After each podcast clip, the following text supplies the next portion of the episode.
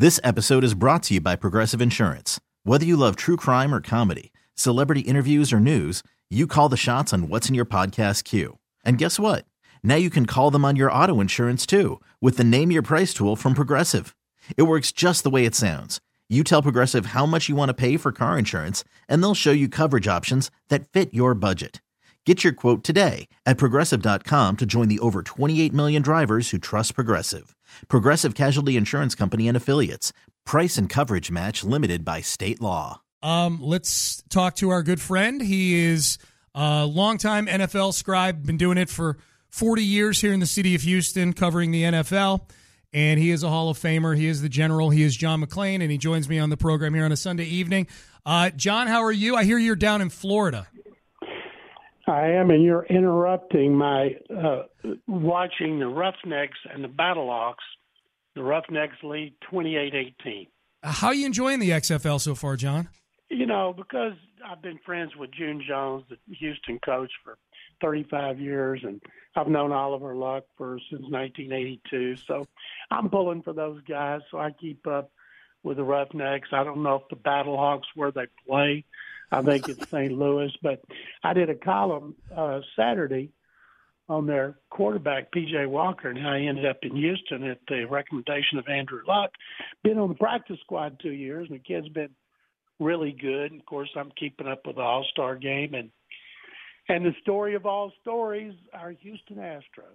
Yeah, the Houston Astros. John, I've been uh, I posted a, a, picture earlier on Twitter of Jon Snow wielding the sword against the uh, Ramsay Bolton's army in the Battle of the Bastards. That's how I feel tonight, John. With uh, I'm not defending the Astros in any way in terms of what they did, but I do think it's interesting just how how the non-Astro portion of the universe is now taking the fact that they cheated and just turning it to these immutable truths like, well, the Dodgers would have won the World Series and Altuve doesn't deserve the MVP and they're wearing buzzers and things like that. What's been your what's been your biggest reaction to the last say 72 hours going back to the poor attempt at an apology last week by the team? Well, first of all, they brought it on themselves. They were caught. They were guilty. And I try to read and tweet just about everything I can get my hands on. I thought you pointing out about how bad Cody Bellinger was in the World Series was very interesting because if he'd gotten a couple of hits, maybe they'd have won. And most of their problems with the Astros was the Astros pitchers. And I don't think they've been accused of banging on any trash cans, but uh, that's their own fault, and it's never going to go away. The All Star games at Dodger Stadium.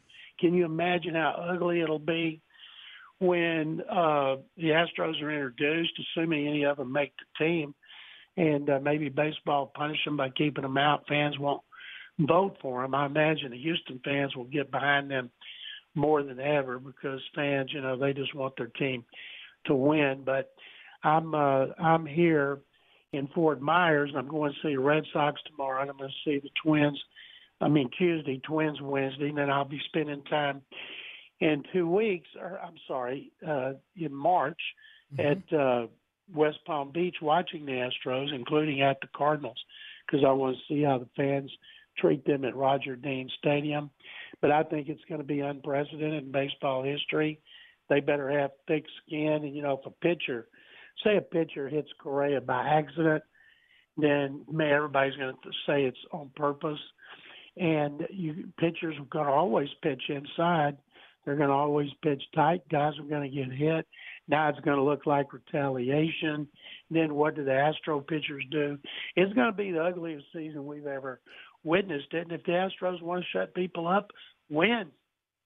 John, can you compare this to any of the football scandals or gates that we've had over the last several years, whether it's Deflategate, Bountygate, Spygate. Those seem to be the big three, I guess, when it comes to gates in the NFL. It, what's can can you make any sort of cross sport comparison with this in terms of magnitude or or um, or um, you know backlash, uh, ripple effects, things like that?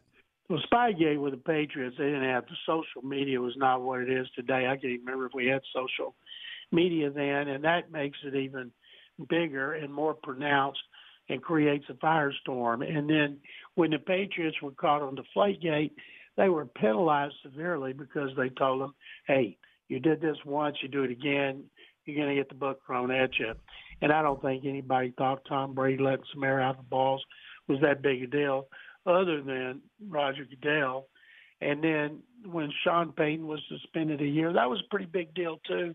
But also, it was pre social media the way it is today. So I I still think the steroid is the biggest. But if you talk, if you read people now, they're acting like this is the biggest. And I love some respected baseball people that I admire media saying this will taint baseball forever. Give me a break.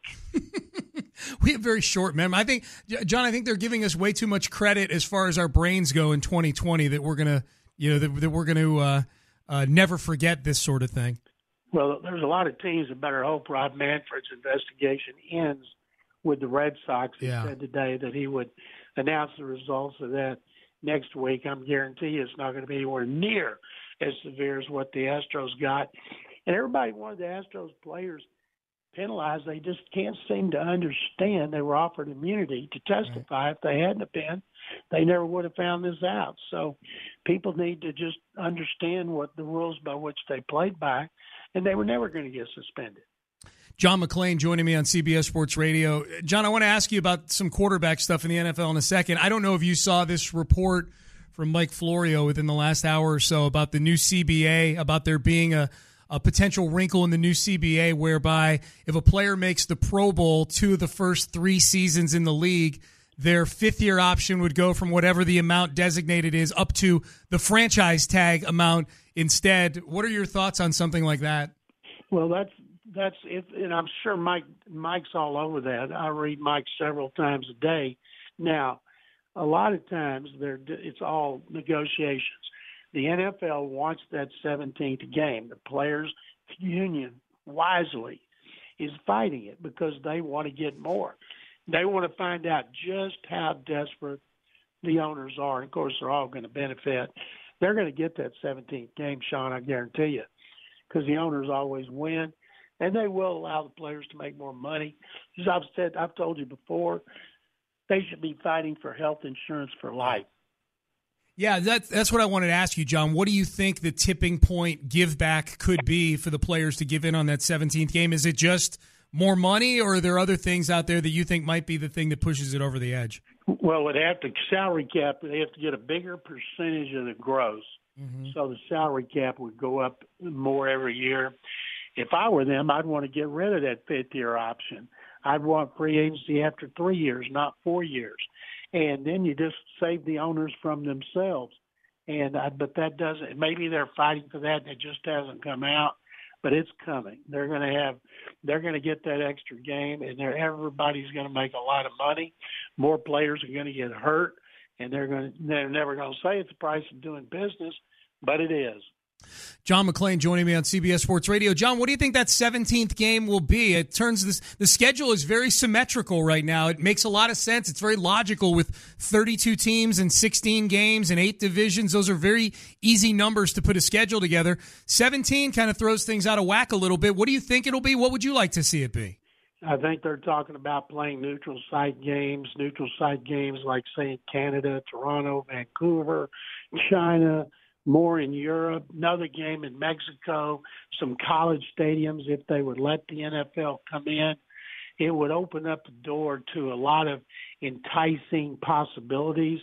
And as someone I've covered the NFL, I watched the NFL when there were 12 games, then 14 games, and I started covering them when there were 16 in 78.